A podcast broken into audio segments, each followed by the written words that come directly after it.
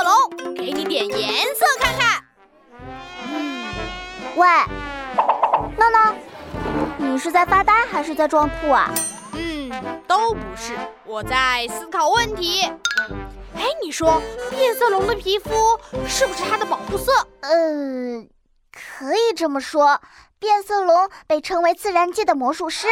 那当变色龙过斑马线的时候，这个保护色不就保护不了它了吗？一会儿黑，一会儿白，让别人根本看不清它在哪儿。变色龙过斑马线，你的脑洞可真大！我认真的。哼，这个问题很简单。首先，你要教变色龙过马路时要学会看红绿灯。瞎说八道，变色龙怎么听得懂交通规则嘛？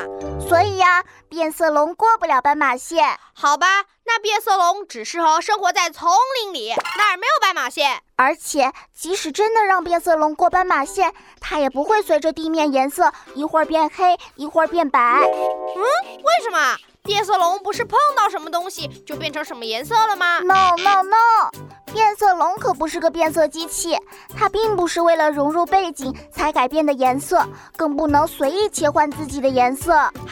真的吗？那它都是根据什么变色的呀？变色龙是一种变温动物，它改变颜色的第一原因是调节体温，冷了就变成深色，吸收热量。热了就变成浅色，反射太阳光。哇哦，好神奇呀！如果我也有一件这样的衣服就好了，老妈就不用跟在屁股后面，一会儿要我加衣服，一会儿要我脱衣服了。更神奇的是，变色龙没有耳朵，身上的颜色就是它们的交流语言。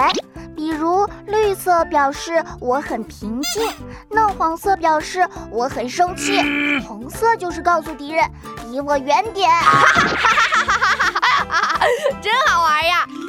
变色龙之间的沟通方式就是，嗯，给你点颜色看看。呃，你以后上课再调皮捣蛋，我也给你点颜色看看。哎，我发现这变色龙有一点跟你很像。我哪里像变色龙？就是你经常说变脸就变脸呀。哎呀，啊就是这样的。哎，我快跑！